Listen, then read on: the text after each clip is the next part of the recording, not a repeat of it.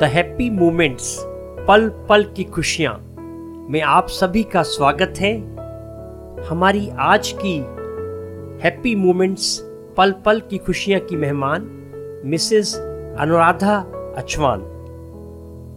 Anuradha Achwan is the mother of Navyug Achwan, who is a seven year old second standard A grade student and a type 1 star. Anuradha ji आपका हार्दिक स्वागत है जी बहुत बहुत शुक्रिया sir. मुझे आज के इस कार्यक्रम में आमंत्रित करने के लिए और आप मुझे अपने अनुभव शेयर करने का आपने जो अवसर दिया उसके लिए मैं आपकी बहुत शुक्रगुजार हूँ। थैंक यू जी। अनुराधा जी जैसा मैं आपको थोड़ा सा जानता हूँ मैंने आपको स्टेज पर भी सुना है कई इवेंट्स में भी सुना है। आप अच्छी अच्छी कविताएँ लिखती हैं मोटिवेशन के लिए लिखती हैं। तो मैं पहले आपसे रिक्वेस्ट करूँगा कि थोड़ा अपने आप के बारे में बताएँ। जी ज़रूर सर। आ, सर जैसे कि आपने बता ही दिया कि मेरा नाम अनुराधा अछवान है और हिंदी की कविताएँ लिखती हूँ हिंदी भाषी कवित्री हूँ।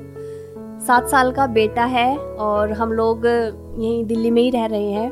लेकिन बेसिकली हम लोग उत्तर प्रदेश के बागपत ज़िले में गाँव है, वहाँ से रहने वाले हैं, जो कि दिल्ली एनसीआर में ही आता है। और एम ए बी एड किया हुआ है। कुछ सपने हैं जो अभी भी पूरा करने की कोशिश में लगी हूँ। तो बस यही है, sir. Thank you Anuradha ji आपने बड़े ही कम शब्दों में अपने आप के बारे में बड़ा गहराई से बताया। Now Anuradha ji I will come to Navyug's when Navyug was diagnosed जब आपको पता लगा पूरी फैमिली को पता लगा तो व्हाट वाज द रिस्पांस जी आ, उस वक्त आ, इस बारे में बात करते हुए मैं बहुत ही कम बात करती हूँ और थोड़ा इमोशनल भी हो जाती हूँ। ये अब से चार साल पहले की बात है सर जब मेरा बेटा सिर्फ़ तीन साल का था। और जैसे ही हम उसको उसको सांस लेने में दिक्कत थी फीवर था तो रात को दो बजे हमने उसको एडमिट किया हो, हॉस्पिटल में। और अगले दिन सुबह डॉक्टर ने हमें बताया कि आपके बच्चे को डायबिटीज़ है। तो हमें उस वक्त ये भी नहीं पता था कि डायबिटीज़ टाइप वन और टाइप टू भी होता है। तो मुझे मैंने अपने आप ही सोचा कि ठीक है डायबिटीज़ हो गया है एक्सेप्ट किया मैंने उसी वक्त और सोचा कि ठीक है जो लोग दवाइयाँ खाते हैं तो दवाइयाँ दे देंगे। लेकिन अगले ही पल डॉक्टर ने हमें बताया कि आपके बच्चे को इंसुलिन इंजेक्शन्स लगेंगे। तो मैंने पूछा कि कब तक? और उन्होंने कहा कि लाइफ टाइम। तो वो वक्त ऐसा था कि आ, मैं एकदम अंदर से टूट गई और समझ नहीं आ रहा था कि क्या बोलूँ, क्या कहूँ। और उस वक्त हमारे साथ भी कोई नहीं था क्योंकि रात को हम बच्चे को लेके आए थे तो मैं और मेरे हस्बैंड ही थे हॉस्पिटल में। मैं वॉशरूम में गई और खूब रोई मैं उस वक्त। फेस वॉश किया और बाहर आई और मैं नहीं चाहती थी कि मेरे हस्बैंड जो कि उस वक्त बहुत ज़्यादा परेशान थे, कि उनको वो मुझे, मैं रोता हुआ देख के वो परेशान हो जाए ज़्यादा तो मैंने उनको आके समझाया कि ठीक है, कोई बात नहीं और सब ठीक होगा। अगर हमारी किस्मत में हमारे बच्चे का साथ लिखा है तो उससे कुछ नहीं होगा और मैं फिर हंसने लग गई। तो वो वक्त तो सर, अब तक की लाइफ का सबसे बुरा फ़ेज़ था, ये कह लीजिए। और फैमिली का रिएक्शन ये था सर कि जैसे ही हम तीन चार दिन के बाद घर पे आए बच्चे को लेके तो जो हमारे रिलेटिव थे, जो गाँव से भर भर के गाड़ियाँ आई या दिल्ली में रहने वाले थे तो वो क्या था कि मैं जैसे नवयुग नवयुग तो खेल रहा था, वो तो ठीक था, उसको तो ठीक लग रहा था तो तीन साल का बच्चा है, खेल रहा है, कूद रहा है तो सब मेरे पास आ रहे थे और हाय हाय भाई ये क्या हो गया ये कैसे पढ़ेगा ये कॉलेज कैसे जाएगा और इसकी तो शादी कैसे होएगी? तो मतलब जो आज से 20-25 साल के बाद बातें होनी है तो वो लोग और भी ज़्यादा कहीं ना कहीं उनको देख के मैं और भी ज़्यादा परेशान हो जाती थी। कोई मुझे पकड़ के रोने लग जाता था। तो उस टाइम पे मतलब ऐसा हो गया कि मैं क्या इनको बोलूँ कैसे समझाऊँ? लेकिन एक अच्छी बात ये है कि क्योंकि मैं एक लेखिका हूँ और अच्छी किताबें पढ़ी हैं अच्छे लोगों से मुलाकातें हुई हैं तो ये सिर्फ़ दो दिन चला। उसके बाद मुझे लगा कि ऐसे तो ठीक नहीं होगा। और फिर मैंने कुछ और आ, सोचा कुछ और कि किस तरीके से इन लोगों को हैंडल किया जाए ताकि मैं भी खुश रहूँ मेरा बच्चा भी और ये लोग भी अच्छे से हमारे घर से जाए ना कि दुखी होकर। अच्छा जी। जी सर। अनुराधा जी जैसे आप लेखिका हैं कवित्री हैं तो मैं समझ सकता हूँ कि ये अपने आप में चार साल पहले कितनी इमोशनल कितनी सेंटिमेंटल और कितनी भावनात्मक वो समय रहा होगा। और आपने सही कहा कि ये वो चीज़ आज तक का सबसे डिफ़िकल्ट टाइम और the challenging time it was तो अनुराधा जी आप एज अ माता मदर ऑफ़ नवयुग, आप अपने आप को कैसे मोटिवेटेड कैसे पॉजिटिव रखते हैं? जी सर सर जैसे कि मैंने आपको बताया अभी कि दो दिन तक ये सब चलता रहा हमारे घर पे, लेकिन शायद मुझे दुखी रहना अच्छा नहीं लगता और ये अपना एक सबका एक स्टेट ऑफ़ माइंड होता है कि हमें खुश रहना है या दुखी रहना है उन्हीं सब चीज़ों के बीच में। तो मुझे लगा कि जो भी हमारे घर पे आएगा, मैं उनको बताऊँगी कि इसमें डरने की, घबराने की कोई बात नहीं है डायबिटीज़ कोई बीमारी नहीं है। इसको खाने पीने से ठीक किया जा सकता है। और ठीक है जो हो गया हो गया। और उसी वक्त जो मैंने फील किया कि अगर मैं परेशान रहूँगी तो मेरा बच्चा मेरा चेहरा देख के ही परेशान हो जाएगा क्योंकि वो मेरे पास रहता है चौबीसों घंटे। और उसी वक्त मैंने एक कविता लिखी थी उसके आठ दिन बाद ही। अच्छा कि हो मुश्किल कोई भी तो कभी रुकेगा नहीं। हो मुश्किल कोई भी, तू कभी रुकेगा नहीं। मेरा शेर है तू, डर कर पीछे, कभी हटेगा नहीं। क्या हुआ? कुछ भी तो नहीं। क्या हुआ? कुछ भी तो नहीं। कर वादा, तू कभी टूटेगा नहीं।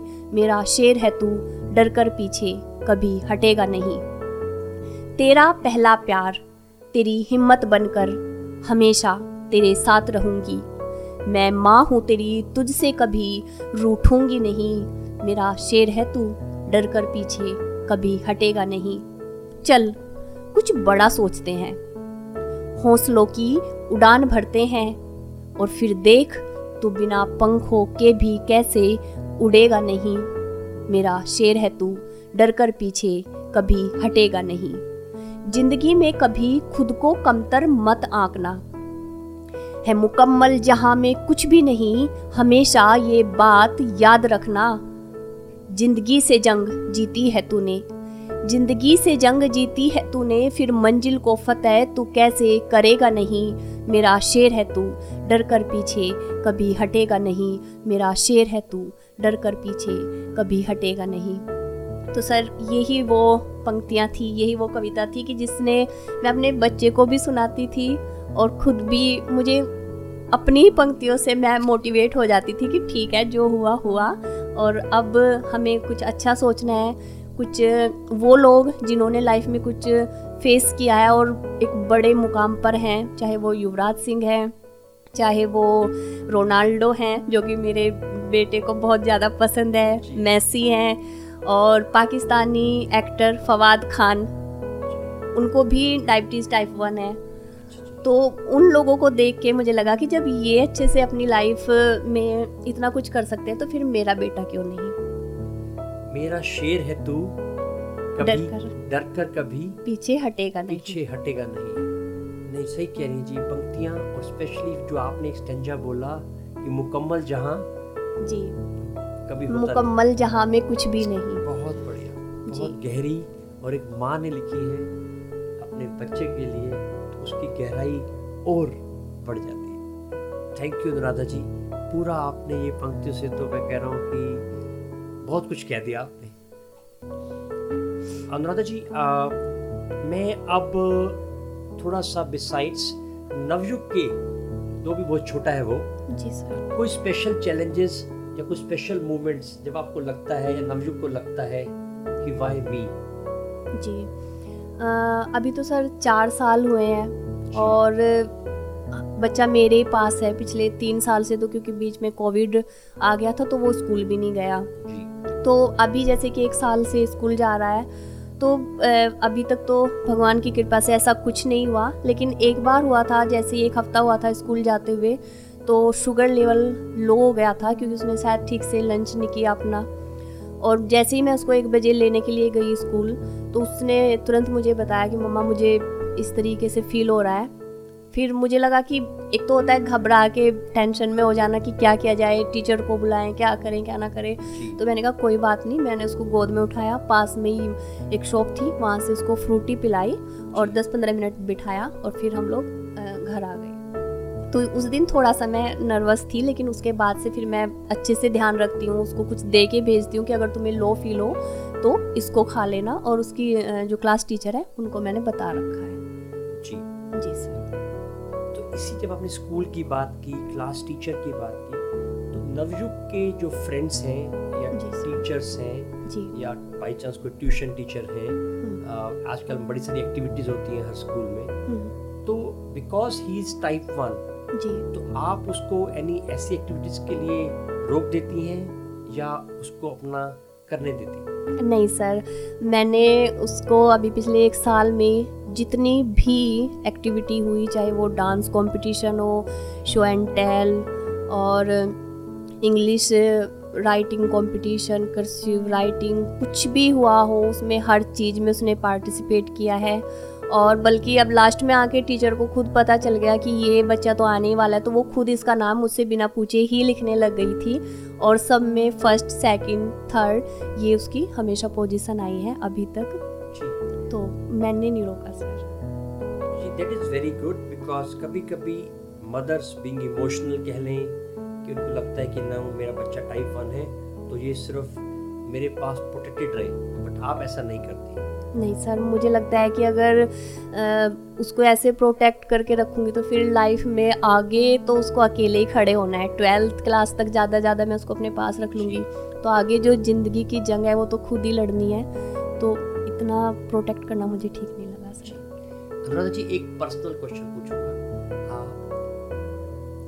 अनुराधा जी जैसे नवजू के जो पापा हैं सिद्धार्थ जी, जी। उनके साथ वो अपने आप को, उनका सपोर्ट कैसा रहता है? इस पूरे नवयुग की हैंडलिंग में और बिकॉज़ आप मदर है, एक फैमिली है तो नवयुग के पापा वो कैसे इस पूरे मैनेजमेंट में योगदान देते हैं? जी सर। सर, शुरू के जो छः महीने थे क्योंकि मैं डरती थी अपने बच्चे को इंजेक्शन लगाने से। मुझे लगता था कि उसको दर्द होगा और माँ होकर मैं उसको ये दर्द कैसे दे सकती हूँ? और मुझे खुद इंजेक्शन लगाने से डर लगता है। तो वो मैं नहीं कर पाती थी। हालाँकि डॉक्टर ने कहा तो इन्होंने सीख लिया था हस्बैंड ने। तो चारों वक्त जो इंसुलिन था पेन वाला इंसुलिन वो हम लगाते हैं बच्चे को। लेकिन ये हो गया कि इनका बाहर का काम है अपना बिज़नेस है वो देखना है। तो कैसे किया जाए? ये तो घर के घर में रह गए। सोचते थे कि सुबह लगा के दोपहर को निकलूँ तो दोपहर बहुत जल्दी हो जाता था, फिर वापस आना। तो क्या किया जाए? तो फिर मैंने ही सीखा इंसुलिन लगाना अपने बच्चे को। और ये जैसे कि रात को आते हैं, फिर बच्चे की डायरी मेंटेन करना, उसमें कितना शुगर था, क्या खाया, इतने पे कितना लगाया तो वो सारा ये देखते हैं, रात को आके लिख लेते हैं। और बच्चे को डॉक्टर के पास ले जाना टाइम टू टाइम वो सारा ये देखते हैं। मैं भी साथ में चलती हूँ लेकिन जो मेन है इंसुलिन लगाना चारों वक्त का वो मैं लगाती हूँ टेस्ट करना सारा कुछ अब मैं देख रही हूँ उस वक्त। तो मिलके दोनों कर लेते हैं। मींस आप लोगों की तीनों की अच्छी टीम है। हाँ जी सर। बिकॉज़ uh, आप भी अपना एक पार्ट हैंडल करती हैं because he has got a business उनको आपको पता है कि उनको बाहर भी जाना है मीटिंग्स करनी है। फिर जब वो रात को आके वो भी अपनी ड्यूटी निभाते हैं और नवयुग डेफिनेटली अपना कंट्रीब्यूशन पॉजिटिव वे में करता ही करता है। हाँ जी अनुराधा जी बाकी जो घर में रिलेटिव्स होते हैं या फैमिली मेंबर्स होते हैं चाहे उसके ग्रैंड पेरेंट्स हो मेटरनल ग्रैंड पेरेंट्स या से दादा दादी नाना नानी उन लोगों का रिस्पॉन्स टूवर्ड्स डायबिटीज़ की इंजेक्शन पूरी लाइफ लगने हैं और जो हमारा समाज है हमारी सोसाइटी है कि लोग इतने सारे एडवाइस देते हैं नुस्खे बताते हैं तो उनको उनका रिस्पॉन्स कैसे रहा? नवयुग के प्रति और डायबिटीज़ के प्रति। दादा दादी और नाना नानी का। ज़ाहिर सी बात है सर कि वो लोग गाँव से हैं। तो जैसे कि मेरी सास हैं या मेरे पापा, मम्मी, ससुर तो नहीं रहे थे उस वक्त तो वो लोग बहुत इमोशनल हैं इसको लेके और उनको उनको लगता है कि कोई तो जड़ी बूटी मिल जाए। आज भी कहीं ना कहीं मुझे फील होता है कि उनको लगता है कि कोई जड़ी बूटी मिल जाए और हम अपने बच्चे को दे दें और वो ठीक हो जाए। तो ये कहीं ना कहीं रहता है और हालाँकि मेरे पापा मुझे समझाते रहते कि कोई नहीं बच्चे तो मैंने देखा खुद इंजेक्शन लगा लेते ठीक हो जाएगा कोई वो नहीं। लेकिन अंदर से मुझे फील होता है कि कहीं ना कहीं उनको थोड़ा ये फील होता है कि क्यों ऐसा हुआ। नहीं वो स्वाभाविक है देखिए किसी को भी होगा चाहे गाँव का हो शहर का हो सब लोग उम्मीद करते हैं कि भी मेरे बच्चे को इंजेक्शन नहीं लगाने पड़े। जी सर। लेकिन वो बात भी ठीक है कि आप इतने पॉजिटिव हैं आप बता रहे हैं कि नवयुग के पापा बड़े पॉजिटिव हैं। हाँ जी जब आप इतने बड़े स्तंभ है दोनों पिलर से तो फिर कौन सी ऐसी चुनौती है जो नहीं हैंडल कर सकते? आ, तो अनुराग जी मैं डायबिटीज़ के बारे में या इंजेक्शन के बारे से हट के मैं एक बार आपसे फिर पूछूँगा कि आप बींग लिखती हैं कवित्री हैं पोइटिस हैं तो आप because of this your special creativity you call it, और स्पेशल स्किल गॉड गिफ्टेड आप में जो टैलेंट है, उससे आप ना केवल नवयुग की और बाकी भी जितने टाइप वन लड़के, लड़कियाँ हैं उनकी किस तरह से मोटिवेट कर सकती है, मदद कर सकती है? क्या विचार है आपके आने वाले समय के जी सर। सर, मैं यही कहना चाहूँगी कि एक माँ के तौर पे शुरू शुरू में शुरू के छः महीने बहुत डिफ़िकल्ट थे हमारे लिए। कुछ क्योंकि कुछ समझ नहीं आ रहा था कि ये हुआ क्या ऐसे क्यों हुआ, क्या किया जाए। लेकिन ज़िंदगी है, जीनी पड़ती है। आप खुश हो के जी लो या दुखी हो के और अगर एज ए पेरेंट्स हम लोग ही सारा दिन मुँह उतार के बैठे रहेंगे, बच्चे को मैं इंसुलिन लगा रही हूँ और मैं दुखी हो रही हूँ या रो रो पड़ी हूँ तो बच्चे को कैसा फील होगा? तो इसलिए मैंने तो शायद अंदर से ही वो सब कुछ ख़त्म हो चुका है कि ऐसा हुआ मेरे बच्चे के साथ, ये हुआ, ठीक है इंसुलिन लगता है और उससे ज़्यादा दर्द भी नहीं होता क्योंकि एक बार मैंने खुद लगा के देखा था तो पेन है तो उसमें दर्द नहीं होता तो वो लगा के देखा, इतनी चोट बच्चा वैसे भी खेलते कूदते लगवा ही लेता है तो पता नहीं चलता। तो इस वे में मैं पॉजिटिव लेती हूँ और संस्कृत में एक श्लोक है कि काले सर्व विरोपियते टाइम हील्स एवरीथिंग कि जो वक्त है वो हर जख्म भर देता है। तो चार साल हो गए हैं वक्त कह लो या हमारा पॉजिटिव जो एक रवैया है इसके प्रति वो कह लीजिए। तो वक्त के साथ साथ सब कुछ मैनेज होता जा रहा है और मैं परेशान तो नहीं होती अब इन चीज़ों को लेके। खुश रहती हूँ अपने बच्चे को खुश रखती हूँ और लास्ट में आपके जो ऑडियंस है उनको मैं कहना चाहूँगी सबसे पहले तो मैं दो पंक्तियाँ गोपाल दास नीरज जी की दो पंक्तियाँ सुनाना चाहूँगी जो कि मुझे खुद बड़ा मोटिवेट करती हैं कि जिन मुश्किलों में मुस्कुराना हो मना जिन मुश्किलों में मुस्कुराना हो मना उन मुश्किलों में मुस्कुराना धर्म है। तो हमारे कवि जो राष्ट्र कवि हैं वो कह गए हैं कि धर्म है मुस्कुराना तो फिर क्यों उदास होकर बैठा जाए? और नवयुग के एक साल का जो पीरियड था छः महीने जो हमारे लिए सबसे टफ थे उस वक्त एक कविता लिखी मैंने जो आप सब शायद उसे रिलेट कर पाएँगे क्योंकि जीवन सुख और दुख दोनों हैं। सुख दुख हिस्सा है जीवन का। तो आ, मुझे खुद सबसे पहले सबसे ज़्यादा जो मेरा अब तक का मेरी ज़िंदगी का डिफ़िकल्ट टाइम था, क्योंकि पहले तो माँ बाप की छत्र छाया में थे, फिर हस्बैंड प्रोटेक्ट कर रहे थे मुझे। तो सबसे मुश्किल वक्त एक माँ के तौर पे मुझे ये ही लगा अब तक का। उस टाइम पे मैंने लिखा, ज़िंदगी के बारे में आपकी ऑडियंस के लिए मैं सुनाना चाहूँगी कि तितलियों के पंखों की तरह तू रंगीन है ज़िंदगी। तितलियों के पंखों की तरह तो रंगीन है ज़िंदगी। कभी खुशी से लबरेज तो कभी गमगीन है ज़िंदगी। मजबूरियों का सिलसिला। मजबूरियों का सिलसिला जो चाहा वो ना मिला मगर फिर भी तू हसीन है ज़िंदगी। बंद मुट्ठी से रेत की तरह फिसलती दिन ब दिन वक्त की आग में जलती। तू साथ है फिर भी तेरा एहसान है ज़िंदगी। डगमगाए जो कदम तो हौसला बढ़ाया। जीना इसी का नाम है, ये सिखाया। कभी उम्मीद तो कभी इम्तिहान है ज़िंदगी। हो महफिल या तन्हाई, बस एक बात समझ आई। हो महफिल या तन्हाई, बस एक बात समझ आई। तू है तो जहान है ज़िंदगी, तू है तो जहान है ज़िंदगी। तो सबसे बड़ा शुक्रिया अदा तो हमें ज़िंदगी को ही करना चाहिए, क्योंकि दुख है तो सुख भी आएँगे और इसलिए हर दिन को सेलिब्रेट करें। और घबराए नहीं, जो भी है, जैसा भी है, खुश रहना सीखे। और रामधारी सिंह दिनकर, जो कि राष्ट्र कवि हुए हैं, उन्होंने कहा है कि जीवन उनका नहीं युधिष्ठर। जीवन उनका नहीं युधिष्ठिर, जो इससे डरते हैं, यह उनका जो चरण रोप निर्भय होकर आगे बढ़ते हैं। धन्यवाद, सर। बहुत बहुत धन्यवाद। कोटि कोटि आपका धन्यवाद, अनुराधा जी।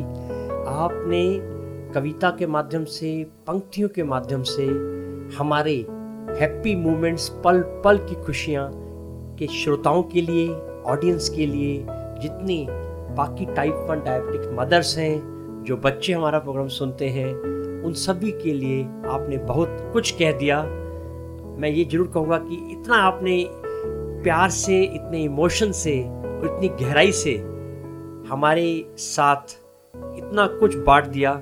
कोटि कोटि आपका धन्यवाद। हम आपसे भविष्य में भी उम्मीद करते रहेंगे कि आप ऐसे अच्छी अच्छी पॉजिटिव ज़िंदगी हमारी मोटिवेट करती रहेंगे। धन्यवाद। सर ज़रूर। बहुत बहुत शुक्रिया सर। Thank you ji.